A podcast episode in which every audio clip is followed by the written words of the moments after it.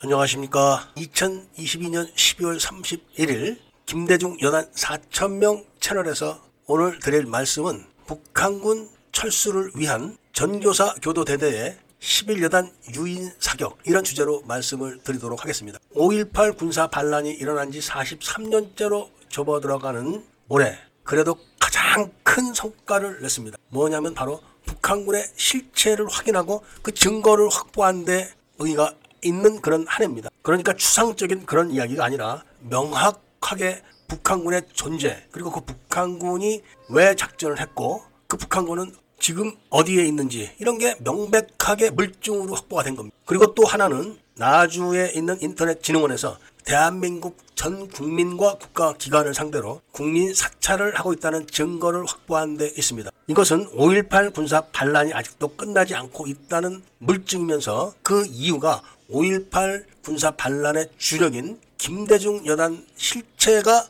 숨겨져 있었기 때문에 그렇다는 것도 증명이 된 겁니다. 그리고 내년에는 반드시 북한군의 실체를 법적으로 증명을 하는 절차를 진행할 것이며 북한군과 함께 대한민국 국민을 사찰하는 것을 방조한 구글 코리아도 기소를 하는 것을 목표로 하겠습니다. 또한 김대중 여단 4천명 반란군의 실체를 밝혀서 이들을 모두 여적죄로 고소를 하는 것도 진행을 할 겁니다. 이런 물적 증거가 확보돼 가지고 국방부에 문의를 했음에도 불구하고 국방부는 우리는 모른다. 우리는 권한이 없다. 이런 일관된 태도를 보였습니다. 북한군이 누굽니까? 바로 대한민국의 주적이고 그 북한군에 의해서 대한민국 국군 장병이 수십 명이 학살을 당했는데도 나는 모른다. 이것이 바로 국방부의 공식적인 태도입니다. 그리고 이런 사실을 5.18 진상규명조사위원회에 접수를 시켰고 조사 2과 3과 4과로 배당이 됐다는 회신서를 문서로 받았음에도 불구하고 접수된 적이 없다. 이렇게 5.18 진상규명위원회 측에서는 발뺌을 하고 있습니다. 다음 주에 한 번 더 확인을 하자는 답변을 2022년 12월 30일 오후 늦게 확인을 했기 때문에 다음 주에 한 번 더 확인을 한 다음에 그 사실 유무에 따라서 법적 조치를 취할 겁니다. 북한군에 관한 실체 그리고 그 존재 그 다음에 그 증거가 확보됨에 따라서 한시적으로 5.18에 대한 모든 조사를 해야 되는 기관에서 접수가 됐다는 회신을 해 주고서도 그런 적이 없다고 지금 발뺌을 하고 있는 상황이라는 거. 이만큼 5.18은 지금 그 실체가 드러나기 직전 상황에 놓여 있다는 것을 알려드립니다. 그리고 유튜브가 5.18 군사 반란에 대한 진실을 이야기하는 것을 증오심에 대한 표현 이런 이유를 붙여서 계속 영상을 삭제하거나 계정을 폭발했기 때문에 군사 반란의 핵심인 북한군과 김대중 여단의 실체를 국민에게 알려주는 것이 누구에 대한 증오심인지를 반드시 법적으로 밝힐 것. 그럼 오늘 마지막 방송인 교도대대 유인 사격에 대해서 말씀을 드리고 올해 방송을 마치고자 합니다. 먼저 교도대대에 의한 11여단 유인 사격의 목적은 바로 북한군을 안전하게 철수시키기 위한 철수 작전이었다는 것을 전제합니다. 북한군 중장 그러니까 북한 계급부는 상장인 문재심이 5월 20일 밤에 영강 앞바다에 상륙해서 광주 도청에 도착을 했고 광주 도청에는 시민군 본부를 차렸던 북한군 소장 그러니까 북한군 계급부는 중장인 두 장성이 있었고 그리고 그날 전면을 면한 잔존 병력 165명 정도와 함께 광주에 있는 전남 도청을 탈출해서 북한으로 탈출하기 위한 그 작전을 전교사에서 펼친 게 바로 교도대대에 의한 11여단 유인 사격 작전이었다는 걸 명확하게 말씀을 드립니다. 이 작전은 21일 날 오후 3시 반에서부터 4시 사이에 수협 빌딩에서 11여단 62대대 4지역대 65명이 집단 발포를 해서 북한군이 400여 명 이상 사살됐고 그날 밤에 교도소를 습격하다 다시 18명 정도가 희생되는 바람에 이 시신을 얼굴에 하얀 페인트를 칠해가지고 광주시청의 협조를 받아가지고 청소차에 실어서 청소차 한 대에 25구씩 실어가지고 청주로 보내가지고 안매장을 해 놨던 겁니다. 그리고 광주를 탈출해야 되는데 광주를 탈출하기 위해서는 경계 병력을 다 해산을 시켜야 되는데 그렇게 하기 위해서는 11 공수 여단을 무조건 공격을 해서 희생자를 만들어 놓고 그 사고를 수습한다. 이런 명분을 내세워서 3공수, 7공수, 11공수를 전부 광주 비행장으로 뺀 다음에 25일 날 01시에 아시아 자동차에서 탈취했던 군용차 19대에 165명 정도가 분승해가지고 북한으로 탈출한 겁니다. 그리고 그 차량은 지금도 반납이 안 된 상태로 있고 발견된 적도 없습니다. 그리고 그 작전 계획을 짜기 전에 11공수 여단장을 무등산에서 체포해가지고 신문을 한 다음에 누가 11공수 여단에게 실탄을 줬는지 확인까지 다 마치고 작전을 짠 겁니다. 그래서 24일날 작전 개시를 하기 위해서 24일에 그 작전 지역이 24달 관할이었었는데 이거를 긴급하게 교도대대 쪽으로 바꾸고 22일날 전교사에 체포되어 있던 북한군 34명을 석방을 하면서 그들에게 바로 철모와 한국군 군복 그리고 배낭과 탄띠를 채우고 M16 소총 한정식을 지급을 했습니다. 그 관련 서류는 전교사 상황 일지를 확보하고 있습니다. M16 34정이 분실됐다는 분실 보고서입니다. 그리고 이 소대의 신원을 감추기 위해서 같은 날 목포에서 33명이 버스를 타고 전남 도청으로 향할 때 광주 외곽에 있는 24단 검문소에서 제지를 당했고 그때 대표자가 24단 검문소 책임자에게 갖고 있는 무기를 다 줄 테니까 우리를 광주에 들어가게 해달라 이렇게 요청을 했고 그거를 전교사로 보고를 했을 때 전교사에서 그렇게 해주라고 했기 때문에 관할 연대장이 아 이거 나중에 문제가 생기겠다 해서 그 상황을 다 메모를 해놨던 겁니다. 그래서 그 기록이 남아 있는 겁니다. 그런데 그 33명이 22일 날 오후 3시에 그 검문소를 통과를 했는데 도착은 23일 저녁 7시로 기록을 해놓은 겁니다. 그러면서 22일 날 오후에 34명의 체포됐던 북한군을 석방하면서 이 사람들을 바로 그 33명으로 조작을 하기 위해서 학생수습위원회가 그 사람들을 23일 날 인수 인계해 오는 걸로 검찰 조서까지 조작을 한 겁니다. 원래 학생 수습 위원회는 21일 날 밤에 이율설의 명령으로 만들어진 거고 그리고 그와 동시에 광주 통합병원 점령 작전이 실시된 겁니다. 이렇게 이 사람들은 학생 수습 위원회의 설치 시각과 날짜까지 다 조작을 해서 목포에서 33명이 올라온 거를 일부러 24단 검문소를 통과하면서 그 사실을 공개해가지고 그 사람들인 것처럼 쇼를 한 거지만 한국일보 기자에 의해서 34명이 사진이 찍히는 바람에 그걸 제가 분석을 해서 세상에 공개가 된 겁니다. 그리고 그 사람들은 25일 날 아침에 초대 전교조 회장을 지냈던 사람에 의해서 목격이 됐습니다. 33명이 생존했고 그다음에 그들이 모두 M16 소총을 들고 있었다는 것이 확인됐습니다. 그 사람들만 M16 소총을 들고 있었다는 거죠.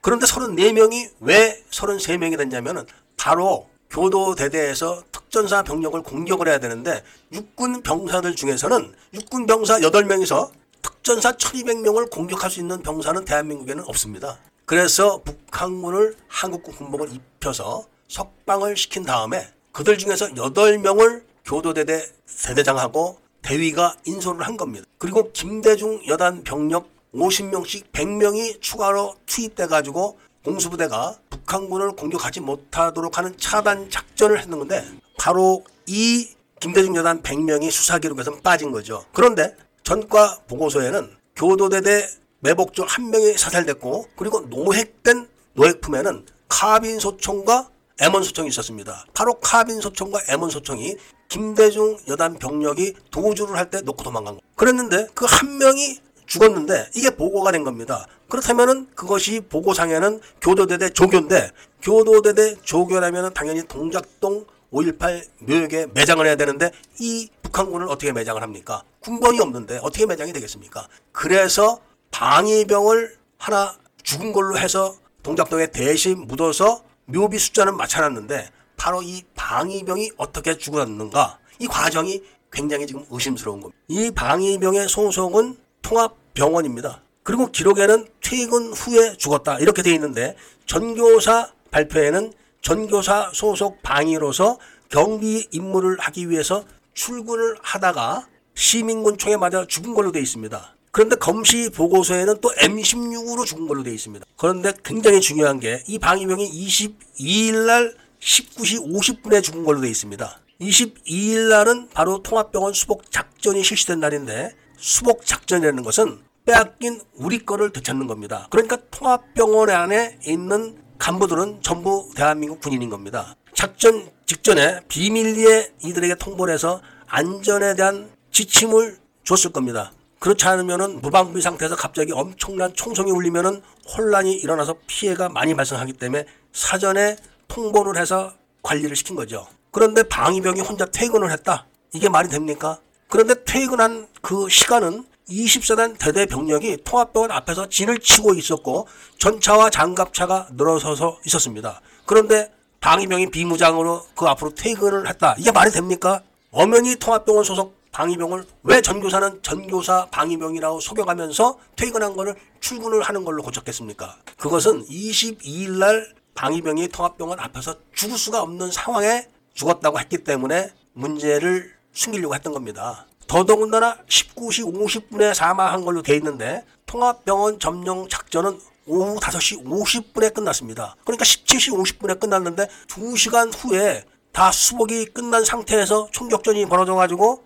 방위병은 M16에 맞아 죽고 그 방위병을 구하러 간 방위병이 다니는 석유가게 주인은 왜 카빈 소총에 죽었다고 기록이 돼 있을까요? 다 이게 거짓말이기 때문에 그런 겁니다. 24일 날 오후 2시에 북한군이었던 전사자가 교도대대 조교로 신분이 위장되어 있었기 때문에 대신 5.18 묘역인 동작동에 매장하려면 군인의 시신이 필요했던 겁니다. 그렇다고 현역 장병을 막 죽여서 대구 갈 수는 없으니까 가장 급하게 만들기 쉬운 게 방위병의 시신이었다고 판단이 되는 겁니다. 그렇기 때문에 방위병이 죽은 시간이 일치하지가 않고 또 퇴근이냐 출근이냐가 다르고 소속도 다 조작이 돼 있는 겁니다. 어떻게 통합병원 수복 작전이 끝난 2시간 후에 주인과 종업원이 한 장소에서 죽을 수 있겠습니까? 다른 사람의 죽은 시간은 다릅니다. 그리고 전교사 발표대로 출근하려다가 죽었다고 한다면은 최소한 5시 이전에 죽든지 아니면은 3교대였다면은 10시 이전에 죽어야 되는 게 마땅한데 왜 7시 50분에 죽어야 됩니까? 그 시간은 출근 시간도 아니고 퇴근 시간도 아닌 애매한 시간이고 발표에는 방위병이 퇴근한 다음에 죽었기 때문에 그 소식을 들은 소유가게 주인이 그 방위병을 구출하러 가기 위해서 나갔다가 그 사람도 시민군 총에 맞아서 죽었다는 겁니다. 그럼 그 시간에 전투가 있었는지를 확인해 보면 됩니다. 통합병원 수습 작전은 5시까지 탈환하는 게 목적이었기 때문에 전투는 낮에 벌어집니다. 낮에. 그리고 5시 50분에는 완전 수복이 돼가지고 평정이 돼서 주변이 전부 24단 병력에 의해서 장악되어 있는데 그 앞에서 바로 통합병원 소속 방위병이 M16에 맞아 죽었다면 그럼 24단 경비병들이 보초병들이 그냥 지나가는 방위병을 무대포로 쐈다는 것밖에 더 되겠습니까? 24단 전투 상보에는 그런 기록이 없습니다. 그래서 이 북한군 대신 매장되어 있는 방위병의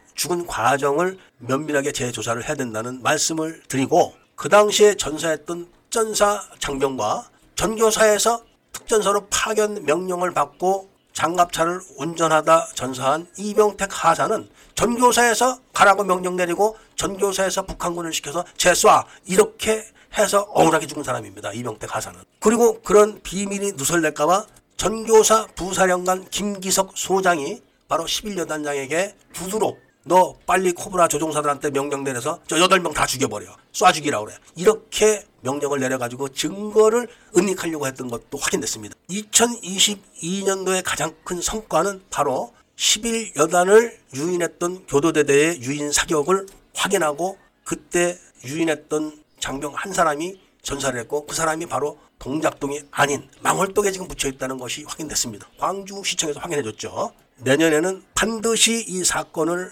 양지로 끌고 나가서 법적으로 조사를 해서 증명이 되도록 하겠습니다. 그래서 김대중 여단 반란군들을 실체를 밝혀가지고 전부 다 여적죄로 고소를 해서 법정에 세우는 것을 목표로 하겠습니다. 그리고 이 방송은 유튜브로만 하는 게 아닙니다. 유튜브에서는 몇 명 듣지를 못합니다. 나주에서 다 차단을 시키고 5.18 기념재단하고 민원련에서 다 모니터링을 하면서 차단하기 때문에 몇 명 듣지를 못합니다. 그러면서도 그 몇 명이 듣는 것도 아까워서 폭발을 시키거나 삭제를 합니다. 따라서 이 영상은 유튜브에 올리지만 유튜브를 위한 게 아니라는 말씀을 드리고 이런 이적질을 하는 구글 코리아를 반드시 법정에 세우겠다는 말씀을 한 번 더 드리면서 오늘 이야기를 마치고자 합니다. 내년을 기약하면서 많은 성원을 해주신 애국 시민들께 감사의 말씀을 드립니다.